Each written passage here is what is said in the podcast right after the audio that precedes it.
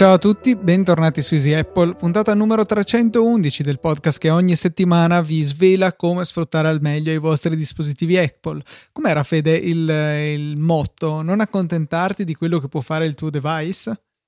Non me lo ricordo, mi ricordo che era il podcast che prima non c'era, ma sì. dovrebbe esserci nel, sul sito? Sì, sicuramente eh, c'è Apple, sul sito. Non accontentarci di, non accontentarti di ciò che sai già fare con il tuo iPhone, iPod o Mac c'è tanto altro da scoprire, noi siamo qui per questo.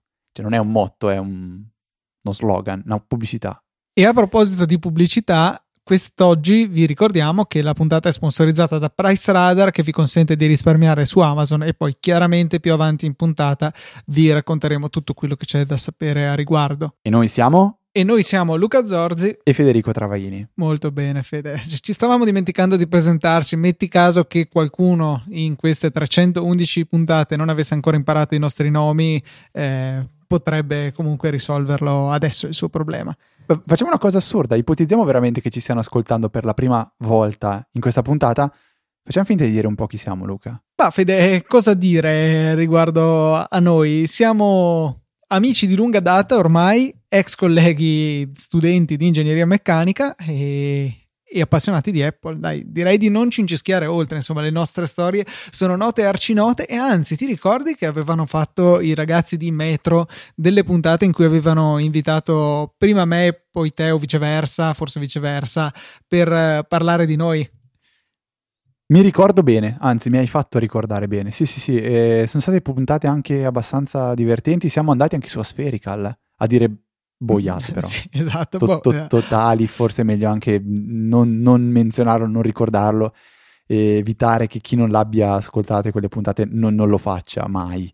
Puntate mai. 20 e 21 di eh, di Metro sono state con noi. Chiaramente nelle note della puntata troverete anche questi reperti risalenti al 2014 da ascoltare. Ho provato a scrivere mentre, mentre non guardavo la tastiera sferica e ho scritto Asperitcal. Quindi, vabbè. Comunque sì, troverete purtroppo, ora che Luca l'ha detto, le, le, i link alle, alle, puntate in cui siamo stati ospiti. Luca non è detto che siamo due nerdoni, ma questo penso si fosse capito. Passiamo, come tutte le puntate, a parlare prima del, dei follow-up, quindi segnalazioni che ci avete fatto in merito ad argomenti che abbiamo trattato nelle puntate precedenti, domande, segnalazioni, consigli. La prima, Luca, non è scritto da chi arriva, ma lo so, Edoardo.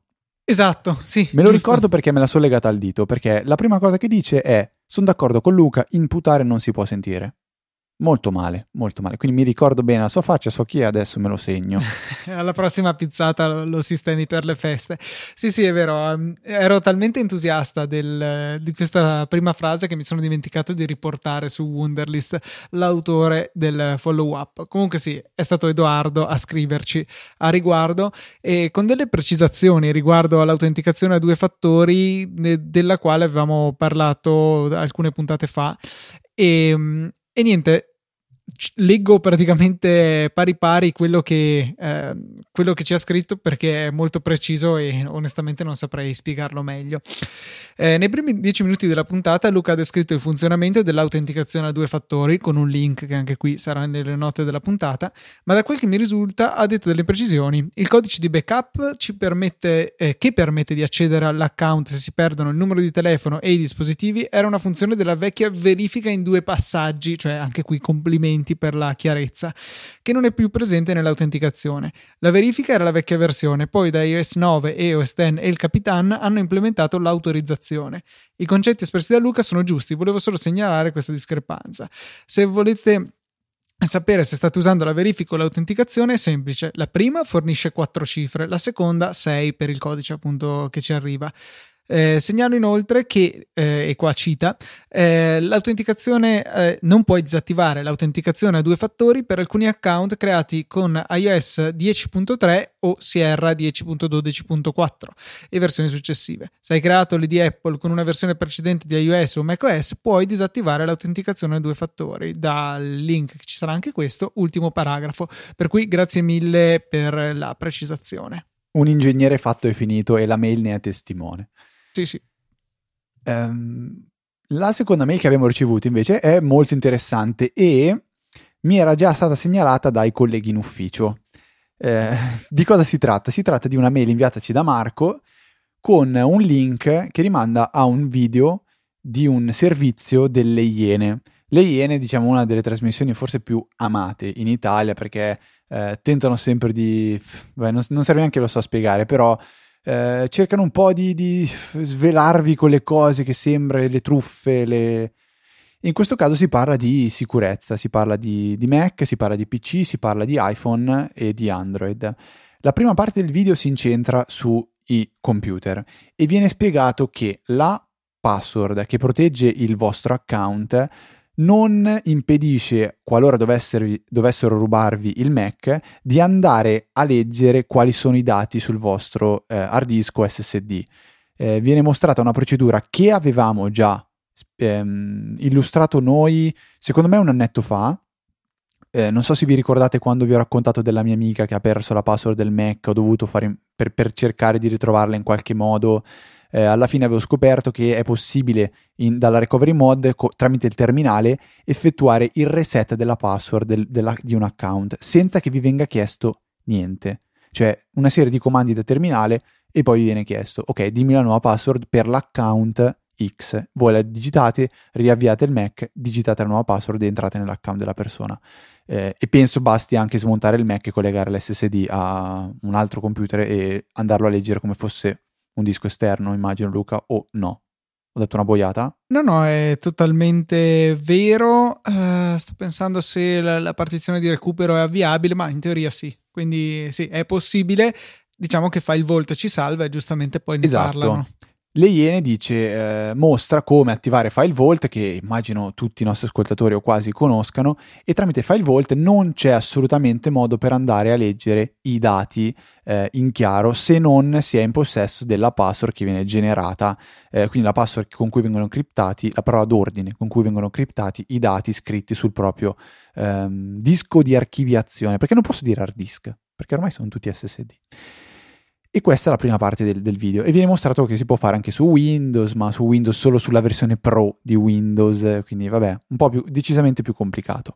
Sì, soprattutto la differenza eh, che su Mac hanno potuto mostrare la procedura che è preferenze di sistema, sicurezza, file vault attiva, appunto. Su Windows invece diceva cercate questa cosa su Google, eh, sono stato già contento che non hanno fatto vedere una guida di Aranzulla eh, perché Grandi. il rischio onestamente c'era.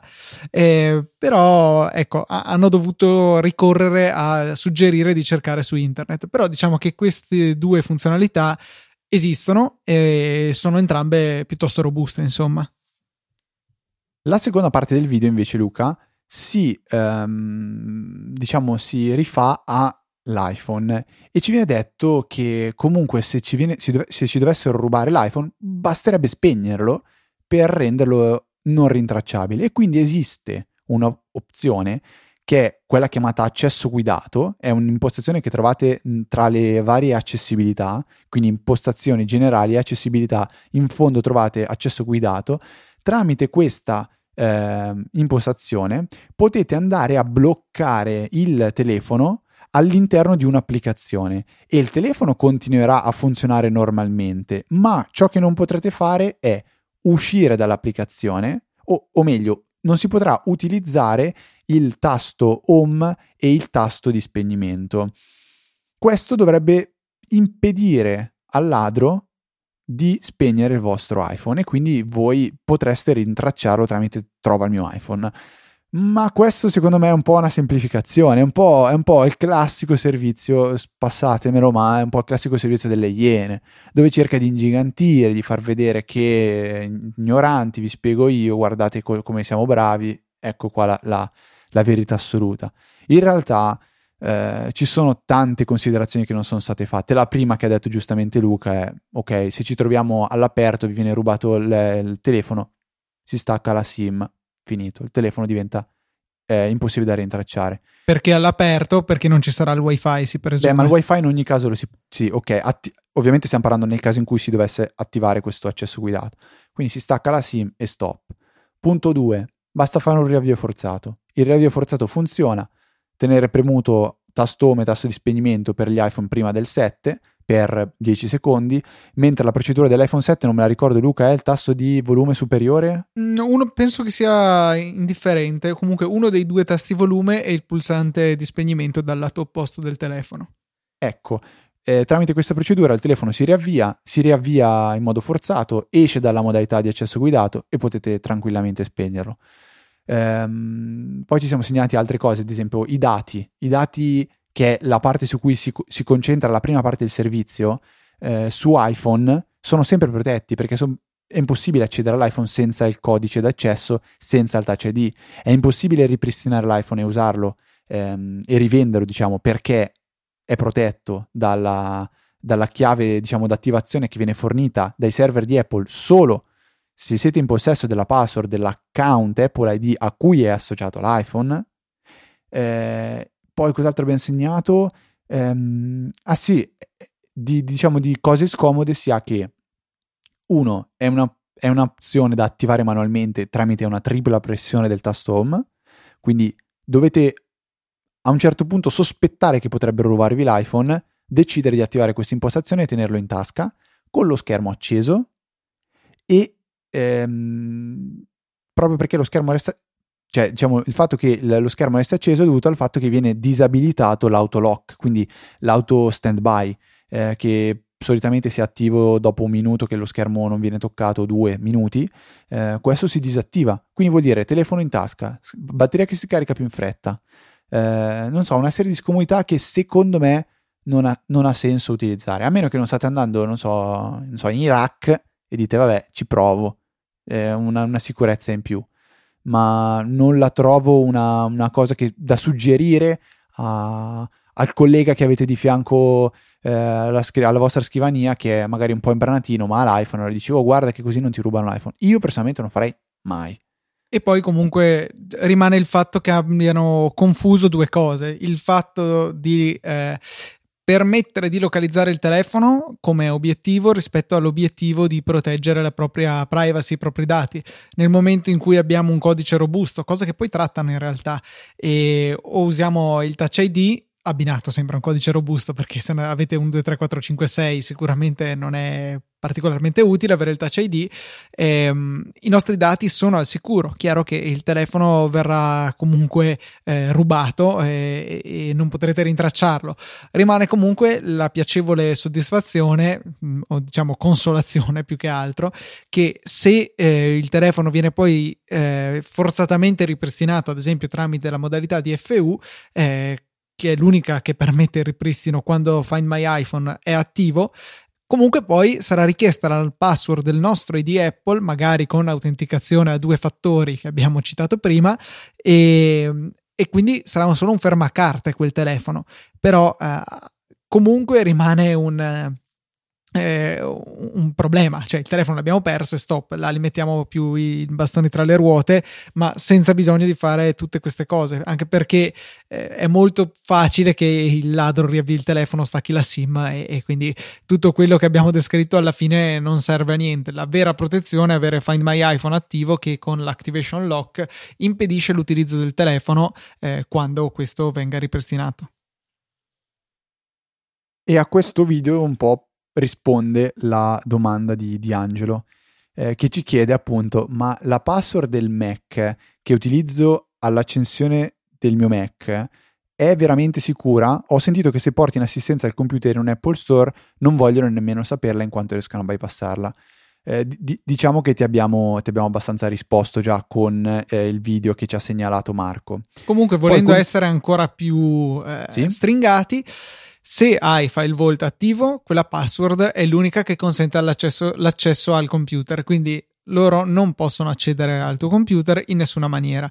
So che mio fratello l'hanno chiesta quando è andato in assistenza, cosa che mi ha fatto un po' eh, storcere il naso e io onestamente avrei creato un nuovo account amministratore, gli avrei dato la password di quella perché o perlomeno cambiato la mia, ma non neanche cambiata perché se tu cambi la password poi cambia anche quella associata al portachiavi di sistema e quindi entrando nel portachiavi si possono vedere tutte le password in chiaro previo inserimento di nuovo della, eh, della propria eh, password utente. Facendo una, un utente completamente nuovo non si dà accesso al nostro utente, si dà sì la possibilità di cambiargli la password per qualche ragione, ma se si cambia forzatamente come amministratori e come anche penso eh, con la modalità illustrata nel video delle Iene, eh, dove tra parentesi dicono una combinazione di tasti e poi la bippano, che è Command R per eh, riavviare in recovery, e poi inquadrano il tipo che lo fa sulla tastiera, ma vabbè. E in quel caso lì diventano disallineate la password di login e quella del keychain e quindi questo non si sblocca, per cui almeno le informazioni che sono lì dentro rimangono al sicuro. Tutto ciò per dire che se andate in assistenza da Apple, dategli cioè fate un account ex novo, createlo come amministratore, mettete il password 1234 e dategli quello.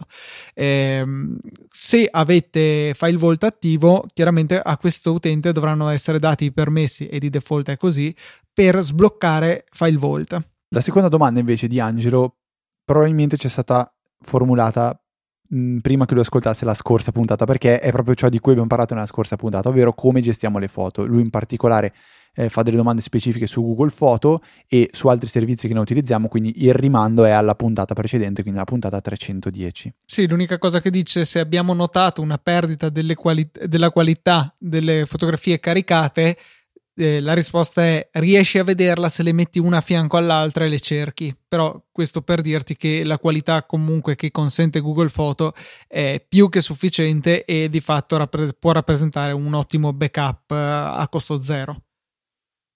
Andrea invece ci segnala su Twitter un utility che si può usare, da quel che ho capito, tramite il terminale, eh, che si chiama TV Namer e quello che permette di fare è di rinominare in maniera automatica gli episodi delle serie TV utilizzando i dati eh, di eh, DTV, DTVDB, quindi diciamo il database delle serie TV eh, che trovate su DTV, ah, dtvdb.com. Avevo creato eh. anch'io una cosa simile in passato che mi serviva per um, sfruttare il fatto che iFlix faceva questo riconoscimento della serie, metteva i metadati e tutto, però non, ehm, non aveva all'epoca la funzionalità per rinominare i file. iFlix 2 ce l'ha incorporata, per quindi di fatto non lo utilizzo più. Eh, però appunto avevo creato questo meta renamer, anche questo da usare da terminale e anche questo nelle note della puntata, che andava a leggere i, eh, i metadati inseriti da iFlix e rinominava il file, i file M4V, sulla base di eh, un, un, pattern da noi scelto. ad esempio io utilizzo eh, una cartella per ciascuna serie e poi i file si chiamano nome della serie, spazio, eh, numero della serie, x, eh, numero dell'episodio con lo zero anteposto se è solo di una cifra, quindi 01, 02, eccetera, eccetera, spazio, titolo della, eh, della serie, de- de- dell'episodio. Questa è la mia nomenclatura e appunto utilizzavo meta renamer per, uh, per creare questi, per tenere i file ben organizzati, ecco. Passami MetaNamer che non lo trovo Luca. Ehm... Sì, te l'ho mandato su iMessage. Ah, perfetto, ok. E tra l'altro ricordiamo che iFlix è un'applicazione disponibile tra- tramite um, Setup. Setup è quella sorta di Netflix per le applicazioni del, del, del Mac App Store, o diciamo le applicazioni del Mac in generale. E, ehm, e, niente, quindi tramite un abbonamento che pagate mensilmente avete accesso a diverse applicazioni, tra cui c'è iFlix 2, applicazione che non smetteremo mai di consigliare. Eh, Luca, riprendendo un attimo la scaletta, abbiamo un'ultima, eh, un'ultima mm, mail a cui, a cui, diciamo rispondere, in realtà più una segnalazione, e dice eh, Nicolò di aver trovato un po' su Reddit, quindi assolutamente pollici in su, su come utilizzare, che spiega come utilizzare le suonerie dell'applicazione Sonno anche per le sveglie normali. Dice basta in pratica scaricare gli MP3, importarli nell'applicazione musica su iPhone e poi soli- selezionare questa suoneria quando si va a impostare la sveglia. Eh, trovate il link al thread di Reddit nelle note della puntata e eh, lì trovate sicuramente tutta la, la, guida passo per passo che vi spiega come fare eh, codesta operazione. È il momento, Luca, di ringraziare lo sponsor di questa puntata, che ricordiamo essere Price Radar di Francesco Zerbinati, l'applicazione che ti fa risparmiare su Amazon. La scorsa volta, Luca, ci hai raccontato come è possibile eh, acquistare dei fantastici evidenziatori ad un prezzo stracciato grazie a Price Radar. In Qualche realtà, altro. Sì, non erano evidenziatori, erano cancelline roll. Cancelli... È vero, i topini, hai ragione. Eh, quelli che ho, chiam... boh, ho detto topini perché in ufficio chiamiamo topini. Qual è un altro, alt... un altro acquisto pazzesco che sei riuscito a fare tramite Price Radar? gli evidenziatori. Mio fratello ha comprato degli evidenziatori. No, allora ho spoilerato malissimo. esatto, non lo sapevi, ma era quella la risposta. Sì, Price Radar è veramente comodo. Si va rapidamente nell'applicazione a inserire la nostra chiave di ricerca, che ne so, evidenziatori per l'appunto, oppure eh, hard disk 4 tera oppure Western Digital Red che è una delle mie classiche ricerche e lo inseriamo nella nostra lista degli oggetti monitorati e quando questo scenderà sotto la nostra soglia ci arriverà una notifica. Il servizio è veramente rapido a far arrivare le notifiche, per cui non c'è pericolo di perdersi un, nessuno sconto, insomma. E il risparmio è sempre massimo e direttamente poi dalla, dalla, schermata dell'applicazione sotto il bellissimo grafico, grazie Francesco, eh, c'è il pulsantino, guarda su Amazon, clicchi lì vai sull'applicazione e compri tutto quello che ti serve, quello che finalmente è andato in sconto. Con in più la possibilità di dire se lo vogliamo avere solo venduto da Amazon o anche da altri eh, venditori. È molto utile anche questo, magari per sfruttare Prime o, o chissà che altra ragione possiate avere. L'applicazione è gratuita, quindi veramente non c'è nessun motivo per non correre sull'App Store a cliccare su Price Radar e scaricarla sul proprio dispositivo. E per i più pigri ricordiamo che è possibile importare la propria wishlist di Amazon direttamente all'interno dell'applicazione. Quindi non dovrete a mano andare a cercare passo per passo tutti i vari prodotti che eh, vorreste acquistare. Eh, quindi un ringraziamento a eh, Francesco Zerbinati per aver regalato a tutti noi Price Radar. Andando avanti, eh, un suggerimento che ci tengo a trasmettere ai nostri ascoltatori e riguarda una bellissima funzionalità di macOS. Tutti la conoscerete, si chiama Quick Look. È quella che viene richiamata sul Finder quando selezionando un file o una cartella premete spazio e vi appare una bellissima anteprima che vi mostra senza dover aprire nessun'altra applicazione i contenuti del file. Non tutti sanno però che Quick Look è estensibile con diversi plugin che sono disponibili sparsi su internet e ce ne sono certi veramente veramente utili.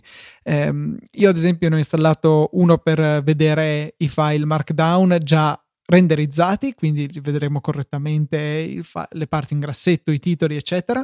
O un altro molto bello che fa la evidenziazione della sintassi per vedere appunto i nostri file di codice con eh, la corretta colorazione per renderlo leggibile. O forse ancora più utile per l'utente medio la possibilità di vedere i contenuti di un file zip perché c'è anche questa eh, possibilità qui. Voi fate spazio su un bellissimo zip e vedrete l'albero dei file e delle cartelle contenuti direttamente nella finestrella al posto dell'icona gigante di uno zip con scritto di fianco il file si chiama pipo.zip e è grande 10 mega. Eh, veramente una grande utilità aggiuntiva senza dover ricorrere a nessuna applicazione. Vi linko nelle note della puntata un, uh, un, un repo su GitHub, una repo, mm, non so, dubbio, che in realtà altro non una è repo, che, sì. che, un bellissimo eh, file README dove sono contenuti tutti questi plugin, no tutti, insomma, molti di questi plugin con la possibilità di installarli con un comando solo direttamente da Brew oppure con un download manuale e poi bisogna andare a mettere il file nel posto giusto. Tutto molto bello, molto utile e ancora una volta ci dimostra la flessibilità del mio sistema operativo preferito, macOS. E oggi è uscita la sesta versione di un'applicazione che io e Luca abbiamo amato per tutti i cinque anni dell'università e l'applicazione si chiama PDF Expert, sviluppata da Riddle, applicazione che permette di vedere, annotare, gestire, inviare, zippare, convertire, mangiare, cucinare, cioè qualsiasi cosa vogliate fare con i PDF, con PDF Expert lo fate. È arrivata la versione 6 su iOS, aggiornamento gratuito per chi già eh, possiede l'applicazione, 9,90 euro, 10 euro diciamo, eh, per chi dovesse ancora acquistarla. Le novità sono tantissime, trovate un video nelle note della puntata che ve le riassume tutte, un video fatto direttamente da Riddle, molto conciso e um, completo allo stesso tempo.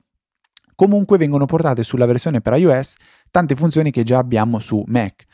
La principale di queste è la possibilità di modificare i PDF, quindi andando a sostituire il testo di un PDF con eh, la facilità che si potrebbe avere su Pages o su Microsoft Word, quindi evidenziando il testo che si vuole cambiare e iniziando a scrivere. E questo è possibile farlo anche su iOS da oggi. Quindi modificare eh, il testo dei PDF, aggiungere e sostituire immagini nei PDF, aggiungere link a parole e a immagini. È possibile nascondere informazioni sensibili e tutte queste funzionalità sono però da acquistare tramite un acquisto in app di altri 10 euro, che se dovesse servirvi, se dovessero servirvi queste funzionalità, sono assolutamente soldi ben spesi. Io non riesco a immaginare un Federico Vitici di turno che lavora principalmente con l'iPad, che l'iPad ha, è il suo, suo, che ha come principale strumento di lavoro un iPad, eh, non avere PDF Expert installato. Non esiste. Eh, nuovo design leggermente modificato, la possibilità di proteggere file con password, mm, modificare le annotazioni, una ricerca avanzata, insomma una quantità di novità impressionante. Andatela a vedere nel video che trovate nelle note della puntata. Perfetto. Fede, invece volevo prendere eh, una scusa di un eh, follow up per parlare di un'applicazione, quindi non un follow up che ci segnala un'applicazione, ma eh, viceversa. Insomma, Domenico ci aveva scritto a riguardo di una, eh, una, puntata che avevamo fatto tempo addietro in cui si era parlato eh, della superiorità di iOS versus Android. Scrivete a Fede se non siete d'accordo su questa affermazione. E dice: Ragazzi, condividere un foto o un video eh, con Android alla un massima foto. risoluzione, un foto, sì, certo, è, è ad oggi un problema che riduce l'usabilità di iOS vero, eh, effettivamente non è banalissimo, eh, bisogna ricorrere a applicazioni di terze parti come ad esempio l'ottima InstaShare che abbiamo più volte citato qui eh, su Easy Apple che consente anche di spedirsi file tra iPhone, tra iPhone e Mac, tra Mac e Windows, tra Windows e Android, tra, insomma tutte le combinazioni, funzionano molto bene e eh, appunto per, per mh, compensare il fatto che AirDrop non è disponibile per altre piattaforme.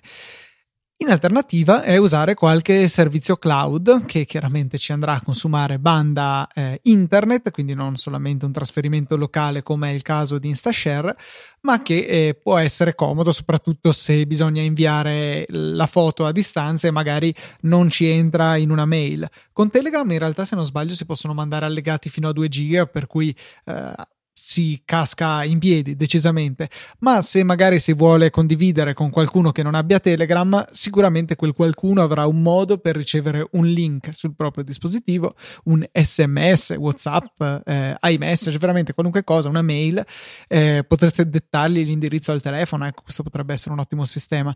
Potete usare uno dei pochi servizi web che sono universalmente conosciuti in tutte le aziende dell'universo, italiane, estere, veramente ovunque comunque. Il servizio si chiama WeTransfer, sicuramente ci avrete avuto a che fare, e non è altro che un pulsante sfoglia sul computer che vi permette di scegliere un file e inviarlo a qualcuno. La cosa carina è che hanno anche un'applicazione su iOS che consente proprio di fare la stessa cosa e caricare eh, foto e video alla risoluzione massima, ad esempio immaginatevi un bel video in 4K di qualche giga, eh, caricandolo sui loro server, ottenendo un link valido per 7 giorni per il download del file da condividere con chiunque vogliate. L'applicazione è fatta anche piuttosto bene e consente anche di mettere in pausa e poi riprendere gli upload se magari stiamo intasando la rete e ci serve per qualche momento liberarla, per cui ve la consiglio senza dubbio anche perché è gratuita e consente di risolvere quello che altrimenti potrebbe essere un problema. Sì, confermo che anche a me tocca purtroppo utilizzarla a lavoro.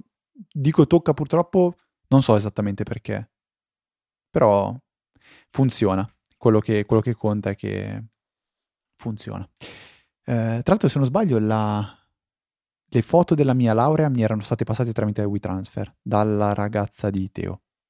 Però vabbè, non penso freghi a nessuno. no, assolutamente. Tra l'altro Facebook invece ha una sua funzionalità carina per farti dare le foto di un evento. Piccolo dettaglio, qualità schifosa, quindi è poco meglio o forse poco peggio, adesso non ricordo, sicuramente ne avevamo parlato, era inverno probabilmente dell'anno scorso, eh, poco meglio, poco peggio di quelle di Whatsapp, per cui insomma qualità miserrima, e, però è, molto comodo se avete magari più invitati a un qualche evento, possono passarvi ciascuno le proprie foto eh, e raccogliere tutto tramite Facebook con uh, un'eventuale pubblicazione facilitata, le foto rimangono private finché non, eh, non decidete voi di pubblicarle.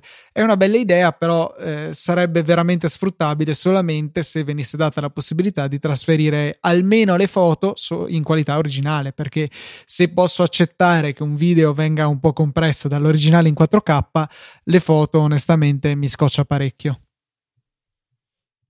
Luca, invece tu hai totalmente uh, filtrato un'informazione fondamentale, cioè che da una settimana circa ho iniziato a far finta di fare streaming su Twitch.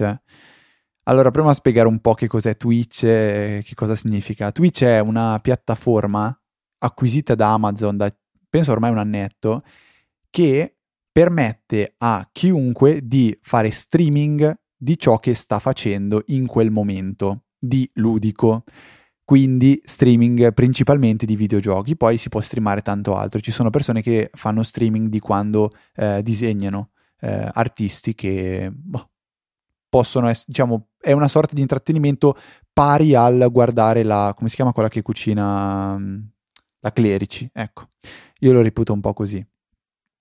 E um, ho iniziato a, a, provare a fare questo streaming su, su, Twitch, totalmente gratuito, basta creare l'account e ehm, quale software utilizzare per fare streaming. Il software si chiama OBS, è un software open source, gratuito, per Windows, Mac e Linux.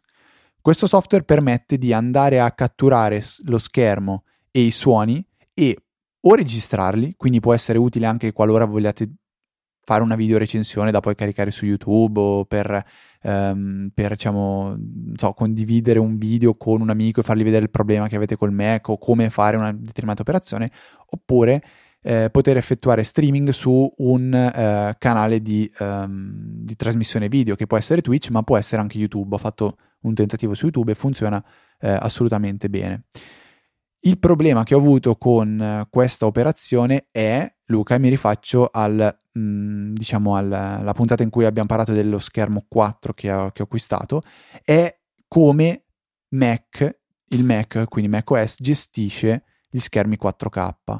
Eh, purtroppo OBS non, secondo me, è ancora del tutto compatibile per elaborare flussi video eh, arrivati da schermi 4K, 4K, non 4K, 4K che vengono però gestiti dal Mac con eh, downscaling e balle varie. Eh, quindi sono costretto a utilizzare questo, questo, questo strumento tramite Windows. E mh, mm, mi spiace perché su, su Mac esiste un, un programma molto uh, funzionale che si chiama Soundflower, giusto Luca se non mi, se non mi sbaglio, sì. che permette di incanalare i flussi audio in maniera abbastanza semplice e quindi quando streamate potete dire ok io però non voglio che si senta eh, magari l'audio di Skype perché sono al telefono sto parlando con un amico vorrei che si sentisse soltanto non so eh, l'audio del videogioco e la musica su Spotify e non ehm, Skype questo bisogna farlo incanalando tramite, cana- tramite i vari mh, audio da, da, da diverse sorgenti in un canale che poi sarà quello che verrà trasmesso con lo streaming. Fare questo su Windows, Luca, ora capisco perché eh, tu dici sempre che i DJ usano Mac perché l'audio su Windows da gestire è un disastro, su Mac invece è molto molto più, più semplice e sicuramente più efficiente. Quindi eh, peccato. La latenza era la cosa che mi ha sempre colpito. Eh, sullo stesso hardware, sul mio vecchio MacBook Pro, avevo fatto questo test collegandomi allo stesso hardware da DJ in USB, con, era penso la Audio 4 della Native Instruments all'epoca, collegato a Windows o a Mac con la stessa versione, ultima versione di Tractor Pro originale acquistato, quindi nessun problema di crack o cose del genere e con Mac riuscivo a avere un secondo, oh sì, un secondo, un millisecondo di latenza e veniva retto senza problemi. Con Windows dovevo averne 8, 9, 10 per eh, non avere glitch audio per cui questa è la differenza di efficienza dei due sistemi. Eh, era Windows 7 all'epoca, magari adesso le cose sono migliorate, però insomma la facilità con cui si gestisce l'audio su Mac secondo me rimane veramente valida. Eh, alternative a Soundflower, eh, mi pare che esista Virtual Audio Cables, una, un'applicazione del genere per Windows che fa un po' la stessa cosa, crea una scheda di rete eh, finta che ha un input e un output stereo magari. E mm, quello che entra nel suo input viene risputato fuori sull'output quindi potete ad esempio impostare l'input di questa scheda che poi in realtà si chiama sempre uguale come output di Skype dico io e eh, l'output di questa scheda come input che ne so di Audacity e potete quindi registrare l'audio che proviene da Skype così giusto per dare un'idea dei possibili usi. Eh, Come si chiama? Scusa l'applicazione? Virtual Audio Cables. Ok, no, perché io no, ne ho provato a usare un'altra, ma non, non, mi ricordo sinceramente come si chiama. Magari adesso la ritrovo. Allora, Virtual Audio Cable. Vediamo se trovo quella che dico io. E alt- l'altra cosa è che alla fine il setup di registrazione di Easy Podcast si basa su qualcosa di simile. Sono passato quando è uscita a Loopback di Rogamiba che consente di fare delle cosine un po' più avanzate rispetto al classico Soundflower e con una combinazione di loopback e eh, le schede audio aggregate che si possono creare su eh, configurazione MIDI audio, un altro degli strumentini più ignorati ma più potenti di macOS, riesco a combinare fino a quattro registrazioni, cioè quattro persone su Skype, fino a N, l'ho usato massimo con due microfoni locali, tutto buttato dentro a Ableton Live che mi consente di fare il mixaggio eh, in diretta, l'aggiunta di jingle e la possibilità di avere uscite separate eh, per so, le mie cuffie, quelle dell'altro ospite, tutti i flussi audio che devono tornare a Skype e la diretta. Tutto ciò registrando, per cui è veramente un setup completo che mi permette di fare in software cose che eh, se fatte in hardware mi sarebbero costate molto di più di così, mettiamola così perché comunque sono software non gratuiti ma comunque rispetto all'hardware molto accessibili e soprattutto faccio tutto con il Mac mentre invece avrei bisogno di una tavolata di strumentazioni audio per poter fare la stessa cosa. Quello che ho usato io si chiama Voice Meter e non lo so, non mi è sembrato così intuitivo. Proverò ehm, Virtual Audio Cable che mi hai consigliato, ma stringendo, quindi, eh, o meglio, riassumendo quello che volevo dire è, uno, vabbè, se volete curiosare il mio canale di Twitch per vedere anche qual è il risultato dei video che ho caricato, restano, se non sbaglio, per 7 o 15 giorni su Twitch, dopo vengono rimossi, eh, sono praticamente degli stream passati. Eh, Vorrei far trovate... notare che a me Twitch, cioè non l'ho mai visitato Twitch, mi viene fuori tra i siti suggeriti e basta. E viola, questo è quello che devi sapere praticamente. Ok, e cosa e... devo cercare su Twitch? Basta andare su twitch.tv slash ftrava. Stranamente, Stop. ftrava. Molto molto facile. E poi c'è una, una, un tab che si chiama Pass Broadcast e quelli uh, sono praticamente videos, i miei stream. vedo. Sì, League of esatto. Legend. Oh, che... Sì, è tutto quello, ma um, quindi potete andare a vedere questi video che sono forse a parte uno tutti in 1080p, ho avuto qualche problema ogni tanto perché sto ancora trovando l'impostazione giusta che mi permetta di non avere lag mentre utilizzo il Mac e non provochi lag anche nel, nello streaming. Eh, l'ultimo video eh, penso sia quello diciamo più, più riuscito meglio. Eh, al di là di questo, Fede, Fede. dica. 2 ore, 59 minuti, 57 secondi. Un sì, singolo stato... video. Esatto, fantastico. Eh, la mia risposta è questa. Porca miseria, pesantissimo.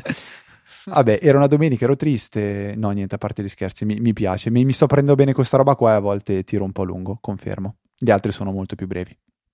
A parte un altro di 2 ore e 48, ma lasciamo stare. Um, consiglio comunque di provare OBS Studio qualora state cercando un software di ehm, registrazione video. Faccio un altro esempio, volete, siete molto bravi con Photoshop, volete caricare su YouTube un video, OBS permette di registrare magari il, il, video del Mac mentre voi lavorate con Photoshop, più il microfono, più magari se volete eh, una musichetta di sottofondo che ehm, riproducete con Spotify. E a proposito di musica su Spotify, vi consiglio una playlist che secondo me è fantastica e questa voglio che la provi ad ascoltare anche Luca perché secondo me a lui piace tantissimo. La, um, la playlist è quella dello streamer con più eh, follower su Twitch, si chiama Nightblue 3.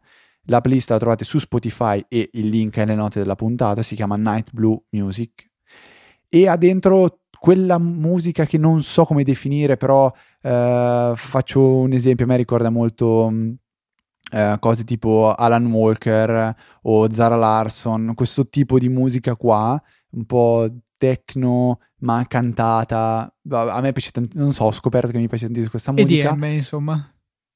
Scusa? EDM. EDM, fantastico. Non lo so, non lo so, non posso risponderti, ma è un tipo di musica, diciamo, da accompagnamento, secondo me, ehm, che ho trovato bellissima e mi piace ascoltare spesso anche quando lavoro, quando sto facendo qualcosa al computer, quando gioco. Mm, bellissima, una playlist fantastica che viene aggiornata costantemente da questa persona. Attualmente siamo a 140 canzoni, sono un paio, 8 ore eh, andate assolutamente a, a, a, guardarla. Se non avete Spotify, vi metterò anche il link per la playlist che dovrebbe esserci su YouTube. Eh, sì, confermo. Vede, la settimana scorsa era quasi il compleanno di Easy Striscia, l'applicazione più ignorata della storia dell'App Store, direi giustamente. Perché, perché ricordarlo? lasciamo, lasciamo correre. Ti ricordi di cosa si tratta? Descrivilo tu ai nostri ascoltatori. Avevi preso delle facce smorfie fatte da me e da te e con quell'applicazione potevi tipo disegnare usando le nostre facce. E basta. Due Giusto? strumenti. Basta tra l'altro non so se ce l'ho ancora su, sull'iPhone e se non ce l'ho io forse non c'è ragione che nessuno la, debbia, la debba avere. Confermo, non ce l'ho. Ho l'applicazione di Easy Podcast ma non Easy Striscia che però ci sarà nelle note della puntata per chi fosse arrivato dopo la pubblicazione di questo mezzo capolavoro eh, tuttora presente sull'App Store. Detto questo, non ci resta che andare a ringraziare coloro i quali questa settimana hanno aperto il portafogli e ci hanno donato del denaro per continuare a parlare dietro questi microfoni, tutto sommato. Questa settimana dobbiamo ringraziare Luigi Mandraccio, Marco Babolin e Ekaterina per il loro supporto. Grazie veramente a tutti quanti. Ricordiamo che anche voi potete entrare in questa Hall of Fame facendo una donazione singola o ricorrente. Con tutte le informazioni che trovate su easypodcast.it nella sezione supportaci oppure ancora fare i vostri acquisti su Amazon tramite i link che trovate nelle note della puntata oppure sempre nella solita sezione supportaci. Cliccate su un link qualunque, comprate ciò che volete dopo aver cliccato il link, mettetelo nel carrello dopo aver comprato il link e Amazon tirerà fuori dalle sue larghe tasche una piccola percentuale di quello che voi spenderete e verrà concessa a noi. Quindi è un modo molto bello per supportare Easy Podcast senza di fatto spendere nulla di più. Grazie a tutti quelli che ci hanno supportato in questo periodo, in questi anni, in questi secoli. E un forte abbraccio, anzi un caloroso abbraccio, una pacca sulla spalla a Francesco Zerbinati per aver supportato Easy Apple e per spronarlo a fare ancora di più e ancora meglio con Price Radar. Ho sentito un rumor che eh, la, nost- la, prossima versione di Price Radar ci sarà la possibilità di far pagare a Francesco i vostri acquisti, però sta ancora discutendo se, se può funzionare. Con in app da 999,99 però. Eh, questo è ancora da valutare. Va bene.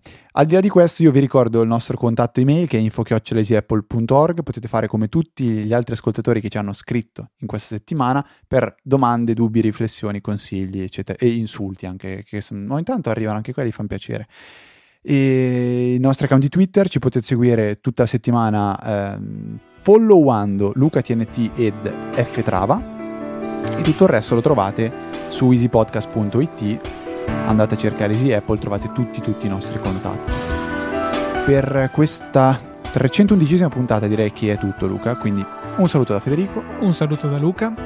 E noi ci sentiamo la settimana prossima con una nuova puntata di Easy Apple.